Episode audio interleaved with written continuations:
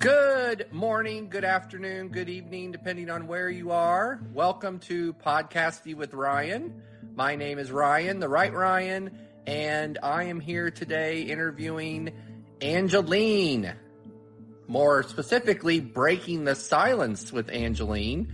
We're going to talk about domestic violence. We're going to talk about uh, the clues, the ways to seek help, how to advocate for yourself, how to be how to prosper, and she will have a lot of information because she's lived it firsthand. We do have all the episodes uploaded. I've done eight episodes now. I can't believe it. This is episode nine. So please check those out if you haven't. Thank you for all your feedback on the podcast. Um, it's, of course, appreciated. Um, you know, we're always trying to do better. The audio, the questions, me speaking up louder. Some people said some of my questions, it was hard to hear me. So I'm going to take all that into consideration. But most importantly, I'm just glad that you are listening live on TikTok or you're listening to the replay on one of the streaming apps. So, most importantly, is my guest here, Angeline. Good evening, beautiful. How are you? Oh, good evening, Ryan. I am feeling absolutely fantastic. How are you? And I'm thank good. you for having me on your podcast show. My pleasure. I love the podcast because I just get to sit and watch. I'm not the one, you know, putting on the show and dancing around. You you are the one that's going to inspire and teach tonight. So let's uh, let's start here with some basics. Where are you from? Okay, I was actually born and raised in Minnesota, and now I live in upstate New York in Saratoga Springs. Okay, and you know I, I mentioned just briefly scratching the surface here about your advocacy with domestic violence and you know rebuilding and thriving. Mm-hmm. Growing growing up because so, sometimes these patterns repeat themselves growing up did you grow up in an environment where you saw domestic violence actually that's a good question and the answer is no i did not see domestic violence um, when my parents raised me but i did see male domination meaning that, you know, my mom would do what my dad said, basically. So it wasn't, I, you know, I didn't see it as domestic violence. It was just like male domination. So yeah, yeah. That's, so that's, that's very common for mm-hmm. that generation. Um, with my grandparents, I mean, my, when my grandpa said something, my grand, she was right there doing it. So, but I'm, but that's that's a good thing that you didn't grow up around that. I mean, that's not something that you know we want to check off the list. So, um, yours was not really generational then. No, not really generational. No, no, but like you know, yeah, patriarch patriarchy. Right. You know, my parents came from the old school, so that's just you know from generation to generation.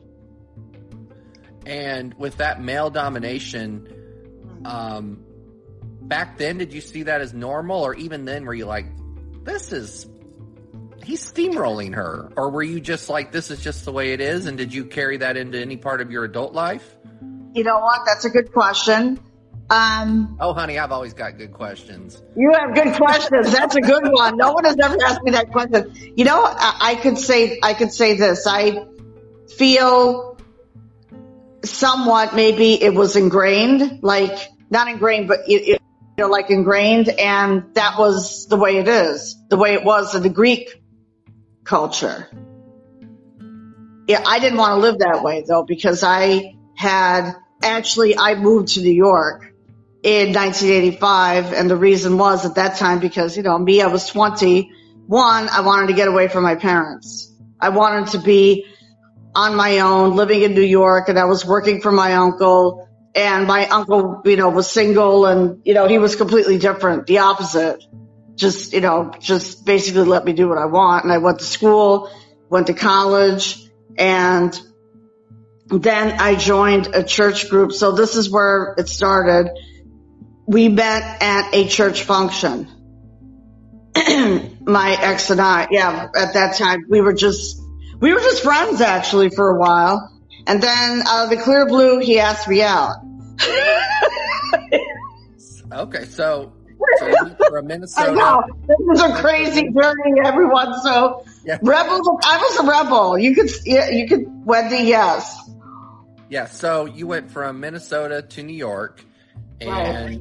you were you were ready to um, be much more independent, not have you know your dad or a male figure looking over you, watching you, um, telling you what to do per se. Um, you mentioned you you met you met this man at church, right? right. Okay, and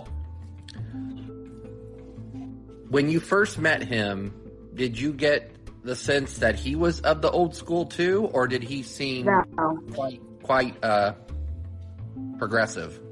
Progressive. In fact, he owned his own business and he was making six figure income. So he worked in, yeah, he had his own business, advertising business. So that appealed to me because I was actually going to college at that time, majoring in marketing, business marketing. So and I was, you know, very young and that he didn't, you know, display anything like that, just displayed a lot of love and warmth and everything. Um, so. And is that typical of a lot of abusers in the early stages? Yes, and they hide it. They hide, the abusers hide that in the beginning. They, um, I found out, well, we got married at the Justice of the Peace, but basically I moved out of my uncle's house and I and I lived on his 38 foot Carver Mariner boat for yacht for one year. And because I just wanted to, it, it was, I don't know, it was just something that he felt that he wanted. Um, I wanted it too. So it was like that we both like clicked in the beginning. Um, but you know, as time went on, he started to show signs, meaning he hid them in the beginning. And why yeah, do why do they do that? I think they do that because of low self esteem, and they do that because, you know, now that thinking back on that, he like he would basically put down his cousins. Like he didn't want to go to a wedding, he didn't want to do this, didn't want to do that, and um, he actually sought my advice. So I said, just to do do what's you know best for you. But when we started working together, then he started to display that narcissistic type behavior. He would gaslight me at times, and he would accuse me of. I mean, I brought in business, so we worked together, worked in New York City. I went out on the road and I brought in the money, meaning I went out and got clients. And, you know, it was, it was okay at first, but then later on, when we bought the house, um, in not where I live now, but in up in Rhinebeck, New York, he was manipulative at times and very controlling, but I just didn't realize it at the time. I just.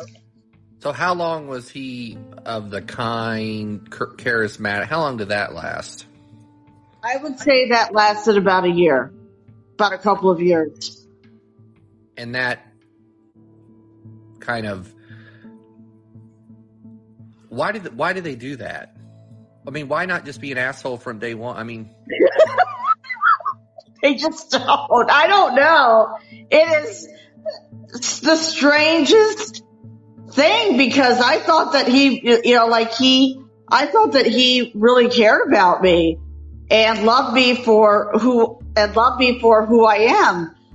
And and my point in asking this is that yeah. the, the being kind early on is is fairly typical for people who are listening who might say, "Wait, my husband was also quite the charmer to begin with." So that's why I asked you that because I wanted if other women out there who are in the midst of you know trying mm-hmm. to sort this out, if they see these warning signs. Love bombing. That's an interesting term. Love bombing. That's it. That's it. That's it. Yes, it was love bombing. He would love bomb me all the time. And then sometimes he would ignore me. that's the gaslighting. Yeah. So yeah, and um, I didn't know any better at the time, and I thought that it was it was just something that I had to deal with. And so this is, so this is really deep, but so you mentioned his in, you know you mentioned his income, and he was mm-hmm. doing well. Um, did you ever feel a sense of, oh well, he's supposed to take care of me? he has he makes the money, so he I'm being taken care of. Was there any of that type of feeling, or was that not? Because you mentioned your father was very yeah charge. Yeah, he was. A, well, I this this is what I said back then that he was a good provider, a good provider. So, and um, so he took care of me. So I, you know, like I when I, you know, like we didn't have a partnership in the business, so I brought in the money, but then he had control of the finances. Right. He had control of the finances. So that part concerned me. So, so that um, didn't sit well. That didn't sit well with you from day no, one. No, it didn't sit well with me. Then I start. Then I said, you know, what do I? And I didn't really know what to do because I did. Because later on, it got progressively worse it got progressively worse. And to make a long story short, in 2000, when was it? I think it was in 2004, he decided to semi-retire his business. So that gave me an opportunity to go out to work in corporate America to make a name for myself and to claim my identity back because I felt that I lost my uh, sense, of, sense of my self identity and self worth. So when you when you when you got married, did you feel a hundred percent sure you made the right decision? Yes. Or, or, did you feel you had some red flags and you just ignored them? Or did you feel I, this was the right thing? Yeah, I felt that there were a couple of red flags, but I ignored it. I ignored it. And what were those red flags? The red flags were that he would gaslight me. I didn't know any, I didn't know at the time. I didn't know any better at that time. So, you know, like he would ignore me or he would, you know, like say something that's sarcastic and then he would apologize after that. Oh. Yeah. Yeah. So, so, so you're in, so you're into the marriage and in your recollection what was one of the first instances where your eyes were really open that this could become a very dire situation okay so in 1999 this was in december i um, was lying in my bed and he was just really angry at me for no reason. He was basically, and I don't even remember what it was, but he was angry at me for no reason and started to, you know, put me down and started to call me names and the C word and all that. So I said, you know what? And I'm crying there. I'm just lying there crying. And so I decided, so I said, you know what? I'm going to just get up and, because we had a four bedroom house. So I said, I'm just going to get up and walk into the other room and just sleep in one of the beds and just let him cool off. And, um, unfortunately, I did not make it in the other room. I, as I was walking, he, there was a wall. There was like a, a wall and you had to like turn the corner and he grabbed me from behind the neck and he threw me against the wall and I fell backwards and I was bleeding and I had a broken nose and he ended up taking me to the emergency room, which is not unusual. So yeah, it, a few minutes, he like waited a few minutes. He was, and he looked at me and I was like, and I was crying and I didn't think that I was going to make it that night. Um, but I could, and I was in ICU for the entire night. So he took me to the emergency room at 11 p.m., like 11, 11.30. and we didn't leave until four in the morning because I was in ICU. I was, yeah, it was really bad. It was real. They bandaged me up and they kept me there. Um, I was in intensive care and then the surgeon, they called the surgeon and the surgeon came and he said, you are going to need reconstructive nose surgery. So three days later, yeah, well, went home and I slept most of the day. And then three days later, I was back in the hospital again for reconstructive nose surgery. Okay. So there's a lot to unpack there. So Yeah. when, when this happened, Mhm. let's first say what was his reaction after it happened? that he felt guilty. It seemed to me that he felt guilty of, you know, like pushing me, like, that- you know, like doing that. He just lost his cool. He lost it. And I, and, you know, God, and I, you know, I'm grateful to this day that I'm alive because, you know, I just looked up in the ceiling and I said, God, please save me. I said, I just, I don't want to die because it, I was in a lot of pain. There was a lot of pain here, black and blue, and I even took photos of it, just you know, because I had my phone with me. So I just happened to have my phone, and I took pictures as you know evidence. Because later on, when I decided to file for divorce, I presented the pictures and everything. So as evidence, yeah. So I I kept a record, you know. So it, it was just like you know, I felt like the whole world was crumbling. The whole world. Did you tell, did you tell anyone about this? Um, no, I did not. The the police asked me, and I said they asked me this, and I made an excuse, and I said I fell down the stairs. And that's Yeah. fairly typical early on Yeah. for women, right? Right, What? it is. Why did you feel? it- why did you feel the need to lie? Well, I, I I was scared. I was scared and felt ashamed. So that's not unusual. Um, Why? But- that's the, why would you feel ashamed for being physically? Why would you feel ashamed for being physically abused? That's a good. That's a good question. I didn't want to tell my parents. I didn't want to tell anyone. Like no one knew. I, um, you know, just the police asked me, and the sergeant, you know, he, he, they just. I don't think the sergeant believed me, to be honest with you. The New York State Police, he didn't believe me, but he just, there was nothing that they could do. There was nothing, you know, they couldn't press charges. And, you know, had I looked back and, you know, one of the advice, one advice that I would give to a woman, if that happens to you, call the police. Just, you know, I, I didn't feel strong enough to do it at the time. So, right, right. I, I felt ashamed and I wasn't really financial, financially set because we were still working together. So that is why I think if, if I were in a different position where I was working, you know, for a company, then I probably would have just turned him into the police.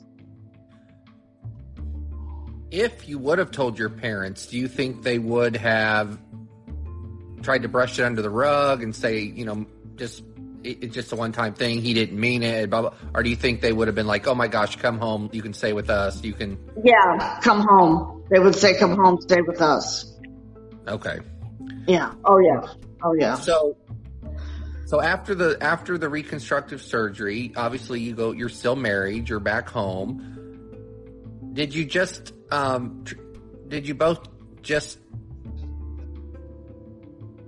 not talk about it anymore and just say that was a one and done and like don't bring it up again or did you say you know that really bothered me that that really hurt me you did that or did you just say that was just a one time thing everybody makes mistakes and we're going to move how did you how did you move on how did you normalize Yeah, that's a good question. You know what? That is a good question. I, um, from what I recall, I recall that he apologized. Again, the apology. and he promised me that he would never do that again. Um, so, you know, things were, you know, good for a while. And, um, he, you know, he seemed to be like more accommodating, but then something like we would travel sometimes and he would get upset if, you know, we got lost or something like that. So he would just say something, you know, like sarcastic. It was, there was a lot of verbal abuse, there was verbal abuse. And when he semi, when he decided to retire his business, I think that's where, you know, that's where pro- problems really started because when I went out to work in corporate America, I made a name for myself. I was going to function. I was going to events. I was going to networking events by myself and I made a name for myself and he became very jealous and resentful. So instead of feeling proud of me, the opposite happened. So that's where, because I was making the money, I made more money than he did. and, um, so, you know, then it really turned, yeah, it really got worse when in 2008 the stock market crashed and we lost over a hundred thousand dollars. In Would, did he want you? Did he say to you, "Hey, you know, I'm semi-retired. Do you want to be a stay-at-home, or did he want you to work?" He was going back and forth with it, to be honest with you. But I, he wanted me to stay home and go out on the boat and do this and do that. And you know what? I didn't want to do it. I was a lot happier working. And I, in fact, I worked for a direct mail advertising company out of Baltimore, Maryland. So I was traveling a lot and, you know, I would go to functions and, um, you know, and he didn't, he didn't go with me. I think you need to give yourself some credit that in the midst of this abuse, you still had some spark in yourself. Yeah. I mean, I'm going to work. I'm going to, you just didn't completely lay down like a rug to him. Oh no, no, no, no. I was no longer going to be a doormat. And where do you think that spirit came from? I think that spirit came from within. It came from within. And because I was like, when I, you know, like when I would be out without him, I felt at that point that I could live on my own. I could live on my own and just be my own person because it, it was just, it, it, it was too, it, it was just really bad. It was really bad. It reached the point where in 2011, not 2011, but in 2010, two months before I decided to file for divorce, I called the police one night because it became so unbearable and we were, you know, downstairs on the main floor and I had the phone with me and he said something and he tried to spit at me and I called 911. I did it right in front of him and he was like, oh my good, you know, he was like, like stunned, you know what I mean? And then the police came and, you know, they asked, they said, you know, they said, can you go someplace tonight? So I booked, because I had some money stashed away. So I, I said I can, you know, go to a hotel. So I went to a hotel across the river. Um, and I actually had a free night because I accumulated so many points from, you know, staying in hotels through my uh, employer, former employer. So, um, so the police actually helped me put the suitcase in the car, in the trunk of the car. Yeah. And they kept him inside. They said, you stay inside and so that's when, you know, so when I, you know, I drove to a hotel and I stayed for the night and then I came back the next day and he apologized, which at that point I wasn't, I didn't believe him. I didn't believe him. Then I, I knew that this was going to be the beginning of the end. Did just, and not to focus on the abuser, but did he from what you've collected, just to kind of gather a bio on both people, did he come from a family of domestic abuse? No, no, he didn't. No, so he came from a Greek family too. No, it's Because a lot of times you, this is repeated behavior. It is, but I do remember when he shared this story with me. He shared that when he was like five years old, he was in his bedroom and whatever he was doing, and his mom came in and threw a shoe at him. Yeah. So, yeah, so that was probably, you know, that may have stuck in his, you know what I mean? Right. Like it was okay to hit, like it was okay, you know, to be, um, you know, violent, but that happened to him. He told me, and he even told me too. And I don't think he ever recovered from that. Okay, so after the hotel incident, how long after that did you file for divorce? It was two months. It, it was, let me just think, it was two months after. So I filed for divorce in May of 2010. I said to myself, what good is the money if I'm miserable? Number one. And number two, I um, wanted to be free. I wanted to have my own independence. And I found out, you know, before I filed for divorce proceedings that he commingled funds, meaning that he would write out balance transfer checks against our credit card, our credit, which turned into $50,000 in debt.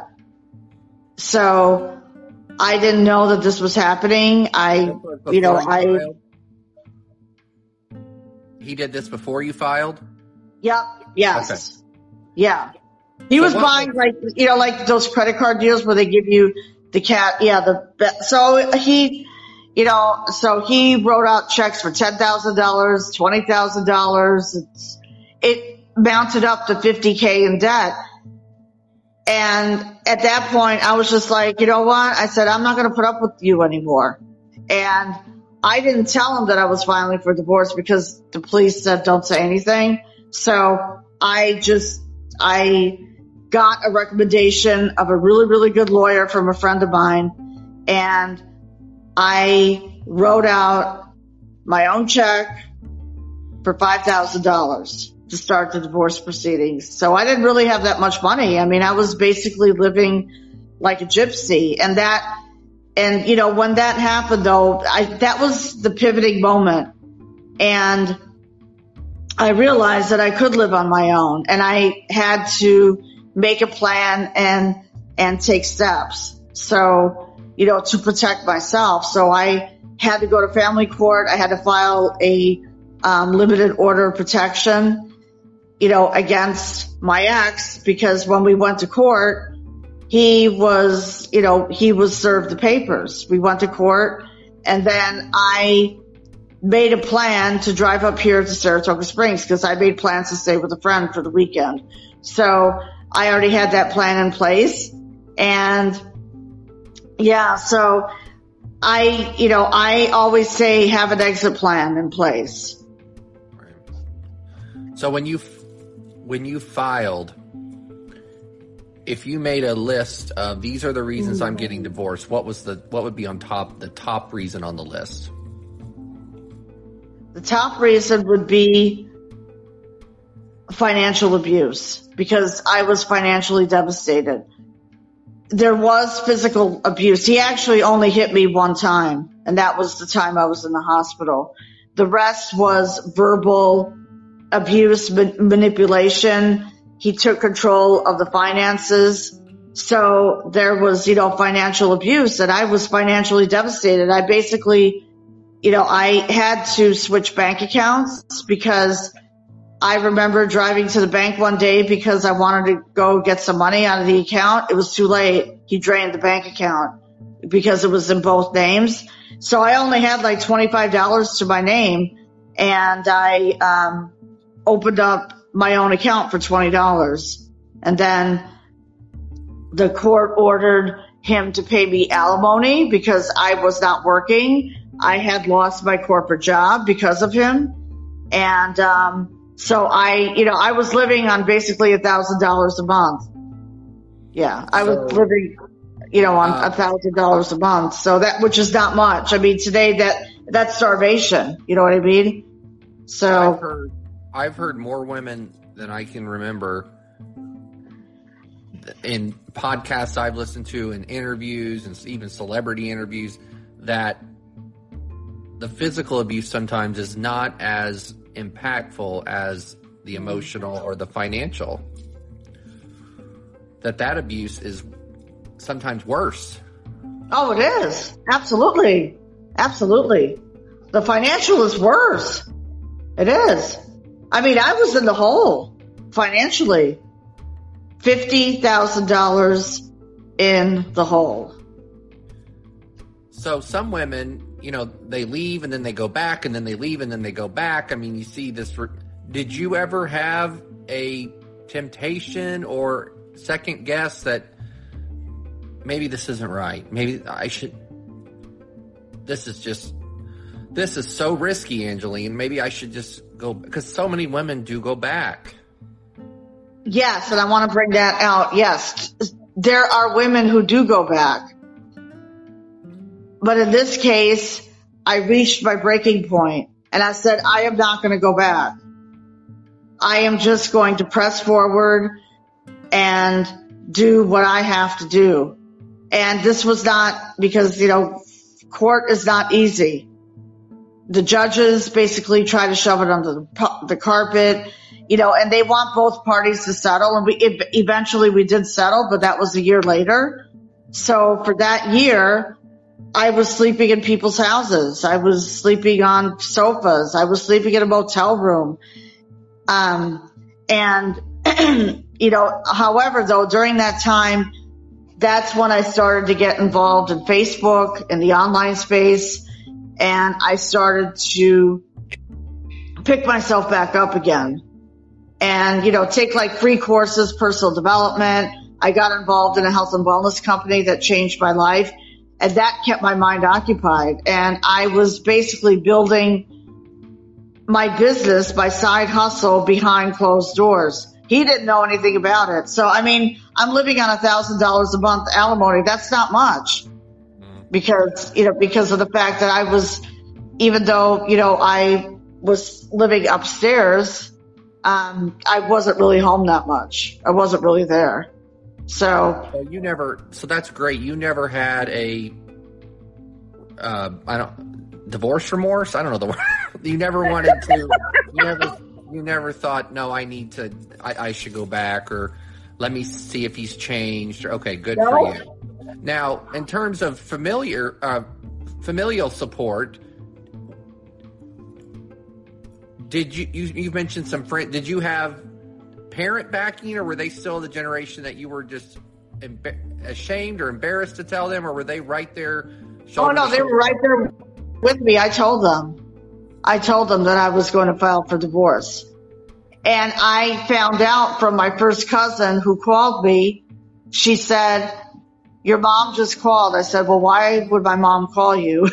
so she goes, because your soon to be ex-husband called her and upset her and basically admonished me, talked behind my back, was putting me down, said that I was crazy, said I was a lunatic, you know, she needs help. And Oh wow! boy, that was like, I, I yeah.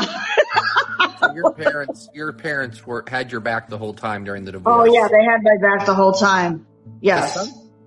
Because unbelievably, some parents say, "Oh, well, you need him," or "We like him," or you know, "Don't stain our family name," you know, any that kind of crap.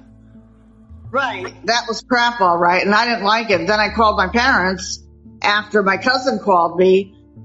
And I told him, I said, I'm so, you know, my mom was like crying on the phone because she really took it. I, I said, I don't know what to say, but all I'm going to do is I'm going to, you know, I said, I may have to borrow some money in the meantime. I mean, I, they, I did have to borrow some money from them, you know, so I could live and they were more than happy to help. So I covered the first $5,000 retainer and then they paid the balance of the divorce. So the whole, it cost me $10,500 to, yeah, to finally get have, rid of them. you have siblings? I do have a younger brother. I do. Okay. Um, I didn't know if they were, if you know, they were involved in any way. No, no, not at all. Okay. Mm-mm. Okay. So now we've got. So now we've got Angeline solo, and what um, what was your first? Because I know you're breaking, you know, breaking the silence and breaking through. What what was your first boost of self esteem after your divorce? Wow, my first boost of self esteem is that I was able to move up here to Saratoga Springs. Just leaving, you know, just, and I didn't, I lived in a small one bedroom apartment, not where I'm living now, but I lived in a small one bedroom apartment on the other side of town. And I remember when I moved and, you know, there was very little furniture, just, you know, the basics. I felt so relieved. I felt like a million pounds was lifted off my shoulders. It's like, I don't have to answer to anyone now. It's like, wow, freedom now. I Did was, he, did he stalk you or harass you? he stalked me during the divorce. Actually, what happened was he stalked me after, too, right? That's yeah, that's common.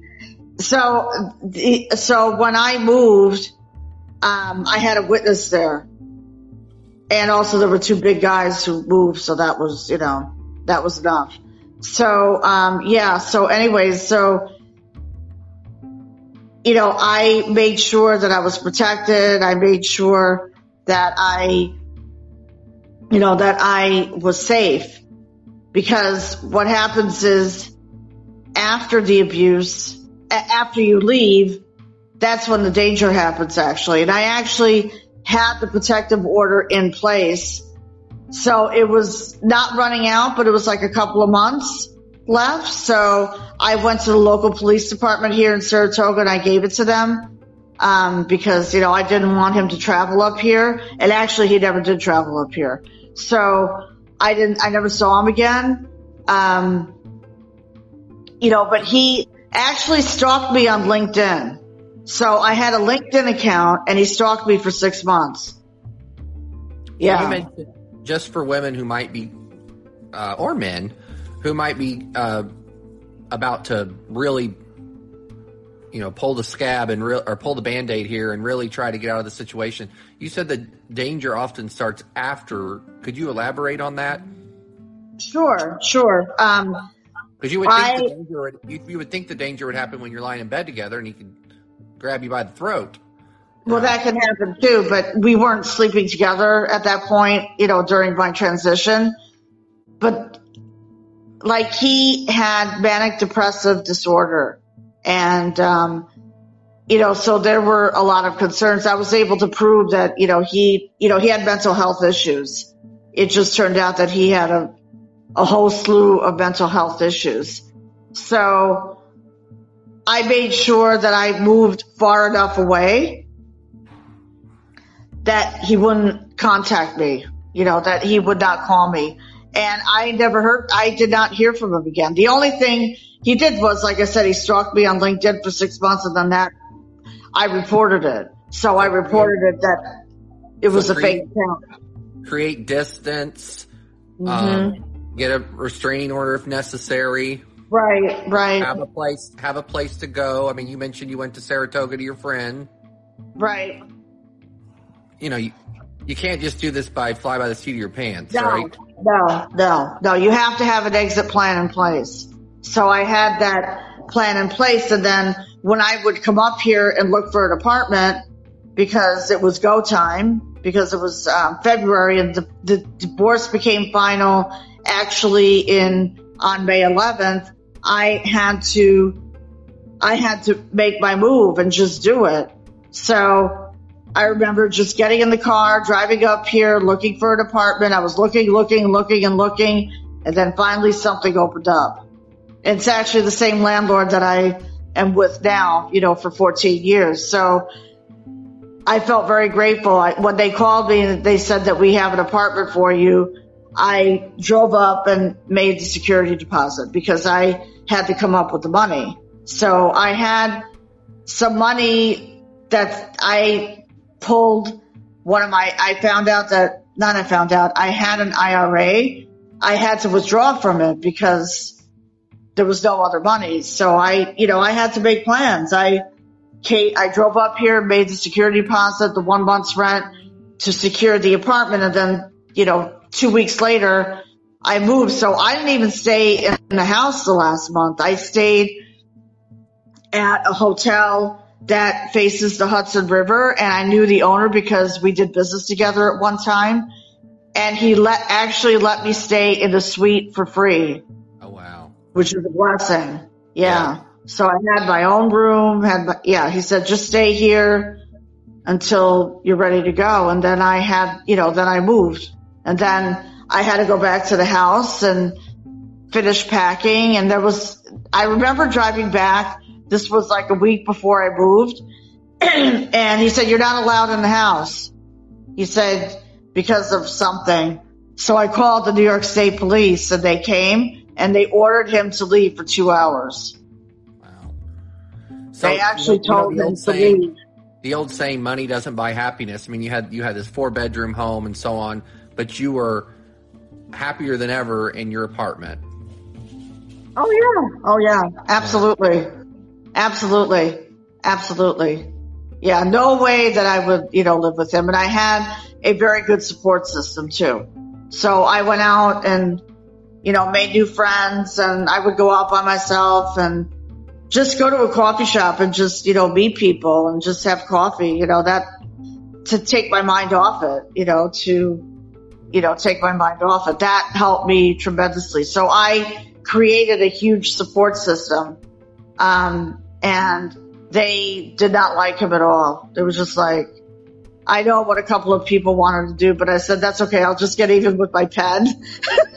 and that's it. Well, it's okay. I'm, I'll be fine. I know what, you know, my lawyer, I know what they wanted to do, but I said, no, don't do that.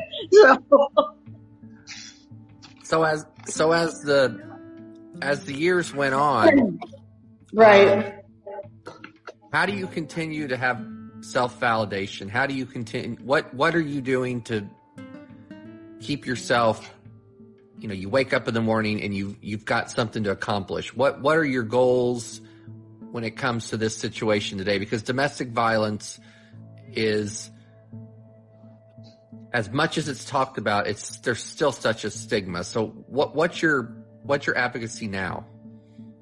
My advocacy now is to help women amplify their voice, to help them break their silence, and to empower them to step into their own purpose and truth.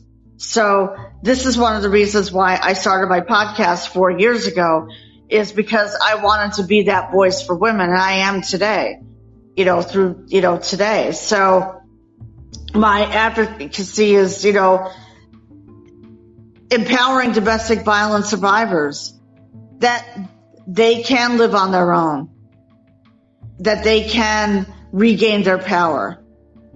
And I was talking about this this morning because I was a speaker at a virtual summit um, with over 300 people, 300 women in attendance this morning. And this is, you know, basically, you know, I took ownership. So it's the self-discovery process. You know that when you reach your breaking point like I did, you just surrender and draw a line in the sand and you're, and I, and I just said, that's it. I said, that's it. Done. Done. I will do what I have to do because there are a lot of women I don't, I understand that they feel stuck in everything, but it's that mindset shift and shifting that limiting belief because unfortunately they've been conditioned to not believe in themselves. They've been, you know, like they're basically, they're, as far as verbal abuse, that is a lot worse than physical abuse because their self-esteem is down. You Why know, do you think, you know, th- there's so much advocacy for uh, domestic violence um, victims. Why, in the beginning, do we not have more of a conversation about how to go into a marriage to be loving and nurturing and respectful. I mean, it's it's like we we're doing the cleanup rather than teaching the behavior so it doesn't even ha- I mean, I don't feel like that's as Does that make sense? Like why don't we have more um of a vocal um passion mm-hmm. for how how men should treat women or how you know men should treat men in relationships or gay marriages or anything. Right. it it just seems like well you get married and then you just are supposed to be nice. I mean it, and i know that should be your natural reaction but i feel like we don't have a lot of programs and support to model this. Okay you're going to get married. This is this is proper behavior you know why don't we teach that in schools why don't we teach They should teach it in schools, and they don't. This is the problem. It's a stigma. Domestic violence is a subject that no one wants to talk about. And they should teach this in schools about not domestic violence, but about marriage and meeting, you know, or even college. They don't teach this at all, at all. And that's why one out of two marriages end in divorce now. It's, it's, I mean, and domestic violence during COVID increased. I mean, it was really bad. I think it went up like 3000%. And in New York State, the shelters were closed. So it was really, really bad. And that's when a lot of women were reaching out to me. And I remember one woman who reached out to me. She had a small child. You know, she was married to this guy in New York City who was, you know, an abuser she was crying on the phone and I don't know what to do. I don't know. So I finally helped her. I, she snapped out of it. It was just something that I said to her. I said, you just have to make a plan. And because she told me that the shelters were not open, but the office was open. But I said, you have to push. I said, you have to go to the office, go to family court, and you have to, like, when I went to family court, I spoke up and I had no children. And I said, you just have to tell them, you know, that my life is in danger, you know, and, um, and also, yes, the police need education on narcissism abuse because nine times, like I had to leave the house. I had to leave the house when I called, not that he left the house.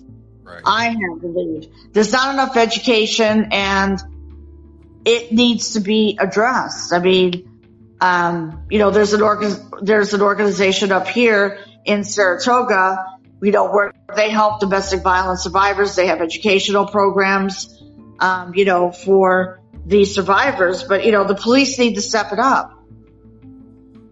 Yeah, they need to step it up and actually teach this. You know what I mean? They Right. they need to, you know, they need training. They, you know, and I'll also when I got my order of protection, I was warned by the sheriff's office. They said, do not rescind the protective order because once you rescind it, that they would not help. That they would not assist. So sometimes, you know, maybe there are women who feel afraid, you know, and they just want to rescind the protective order, but guess what happens? The police are not going to cooperate. So I had that cooperation from the police because I just was very vocal. And I said, you know, my life is, I, I said, when I'm at the house, I just don't feel comfortable. And when I need to go someplace, you know, I'll let you know where I'm going. So that's what I did. So I made a plan and they would come to the house. They would even help me put the suitcase in the car. And I would tell them I'm going here and I'll be back on Saturday or Sunday or something like that. you ever So Do you ever see speakers who are men or women who used to be the abusers talking to others about how to not fall into the behaviors that they did? Because I never see that. no, I don't see it. No, no, Do you think that would be a good thing? absolutely. Absolutely. I mean, I've came to my met women- I never see like my name's you know my name's Ryan and Mm. I am I am not proud and I'm a, I hate to say I was married and I was physically abusive. I spent X amount of years in jail and I am here to teach young men and women, if necessary, what you know that I I did it. This is the harm it caused.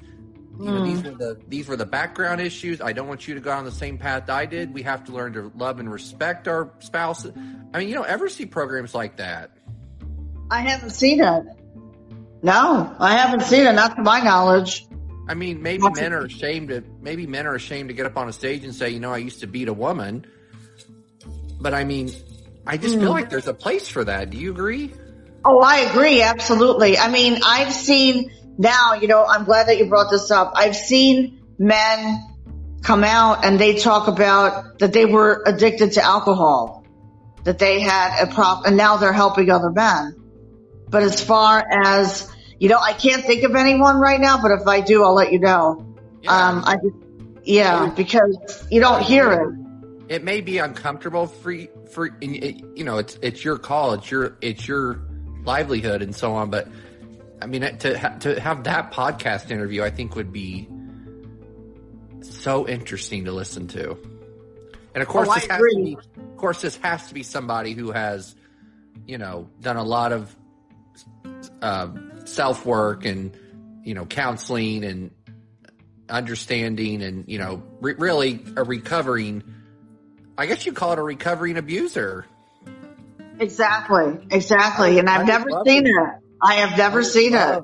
um, i would love to hear that conversation that but i just don't Me feel like you see i just don't feel like you see that No, you don't. You don't see it. No. you know and it may not make a huge dip in domestic violence but it surely couldn't hurt I agree. And they would bring awareness. I mean, you know, like let's say that there's a guy who is a coach, a man, he can help other men. He can help other men. Yeah, but I haven't heard of anyone. No, I no. think it would add. I think it would add more if it was someone who was an abuser. exactly, exactly. I mean, Exactly. that- these are hypotheticals, but I just thought, gosh, that would be, you know, something to see.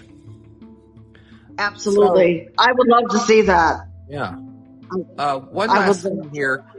Um, for you or for women that you've worked and coached, how do Hmm. you how do you advise them when they perhaps are beginning to develop feelings for a new man or woman? Because we are human. Well, yeah, I know. I, yeah, that's a good question. The first thing I tell them is the, the biggest mistake that they can make is to start looking for another man because guess what? They haven't completely healed from trauma, from the trauma and the abuse. So what I did was I learned to love myself. I learned to go out on dates by myself which I still do today. 14 and a half years later, I'm still single. And, um, so I love on myself. I buy myself flowers every week.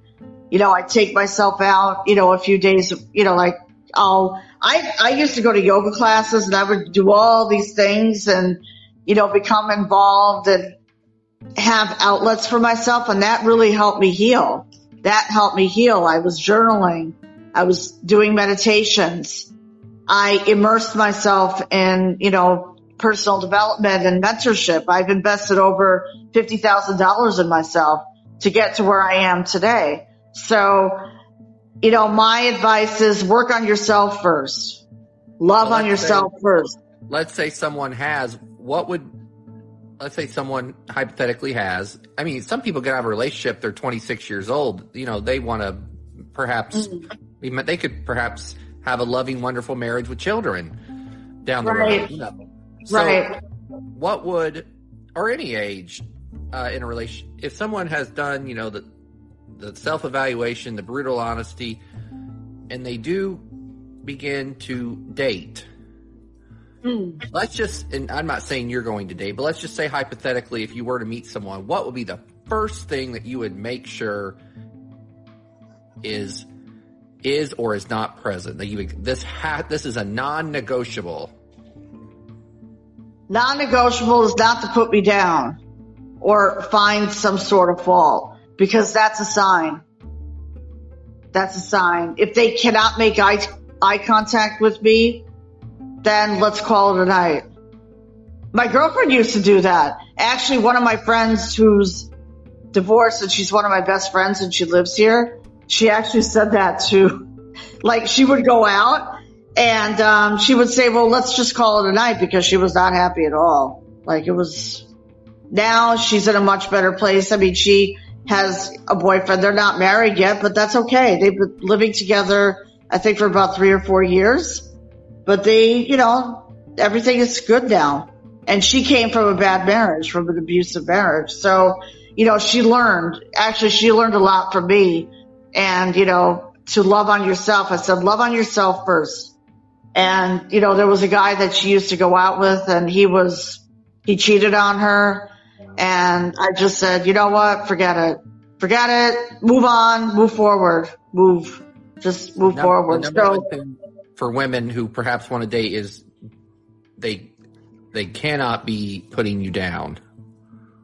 Oh yeah. Oh yeah. Forget that. If they start to put you down, then forget it. Forget it. Get get out before the real. Right, right, right. Look for the signs. Exactly, exactly. And how do you? And lastly, here, I mean, how do you ever trust? How do you ever trust someone? How do you ever be vulnerable to somebody again? Well, trust is a big issue with, um, you know, with. It's not so much of a big issue now with me but like when women are coming out of abuse, trust is a huge issue. They have trouble trusting because they've been hurt. They've been hurt. And, you know, I always say, you know, work on yourself first because, because, um, when, when you're ready to go into a relationship, you have to be completely healed from the trauma. Completely healed, not 90%. It has to be 100% because if not, you're going to attract the wrong people in your life because what you put out there to the universe is going to come back. So if you're putting out good to the universe and you've completely healed, you will attract the right people. You know, the, and you know, I'm not in a rush. I'm open to it. Um, but I am not rushing. Hmm. I am not rushing. You know, even when it comes, I mean, I, am, I feel very grateful that I have a lot of male supporters. I have a lot of male supporters who support me. I mean, there are coaches who support me, who support my cause. And, you know, men, you know, who are, you know, a lot of them are on a higher level than me or they're just, they have a huge influence. Um, so, you know, look for the triggers, you know, it, but you have to be completely healed and it can be done. You, because I completely healed. So, you know, even with a friendship, you know, if I have a male friendship, but if I feel that they're gaslighting and I actually recently had to let go of someone who I thought was a good friend and forget it. I just, um, I just let, let that person go because he was no longer, you know, he was gaslighting me and, you know, he would ignore my messages. And I said, you know what? Uh oh, time to go. See you later. I wish you all the best. It's good that you're self aware. Mm. You know, self aware, right? Self aware. As far as the triggers are concerned, you, you know, like I've reached the point where, I mean, for myself, maybe a trigger will come up, but I can manage it better.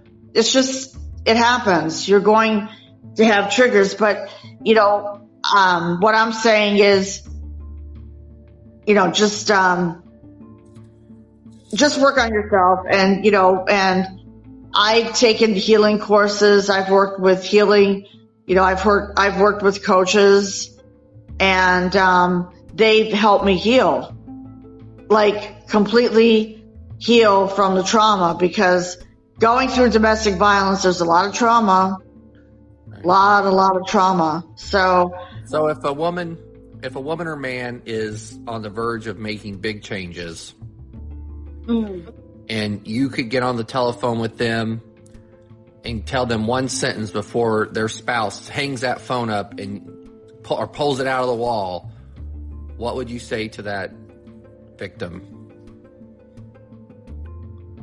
I would tell her to, um, you know, that's a good question. I think I would tell her to get help. I would tell her to get help.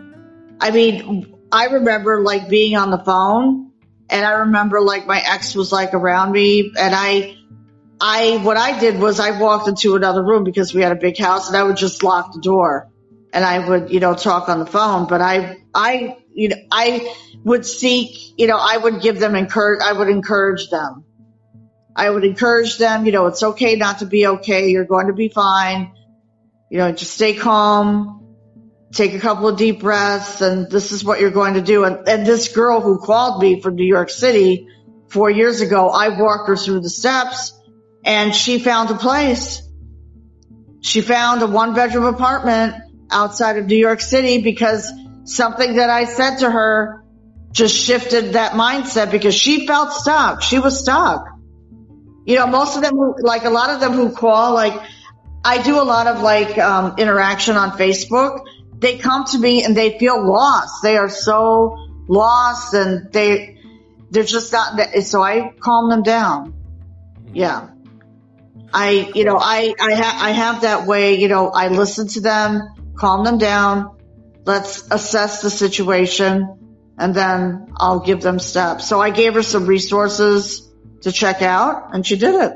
Just that, that, that quickly, just like that. She moved out and she was out of the house in one month and she called me and told me and, oh, I would love to, you know, she was just like, I didn't charge her any money. Why would I charge her money? Because she's in a bad state. I mean, yeah. So I I helped her get out of it. Well, right. The victim has to leave. Exactly, Wendy. Exactly. Well, Angeline, I want to thank you for really being brutally honest. I mean, sometimes you know I ask questions and people have to sit and think for a second because you know I'm always full of questions. So you okay. answered you answered every single question. You were open and honest, and Mhm.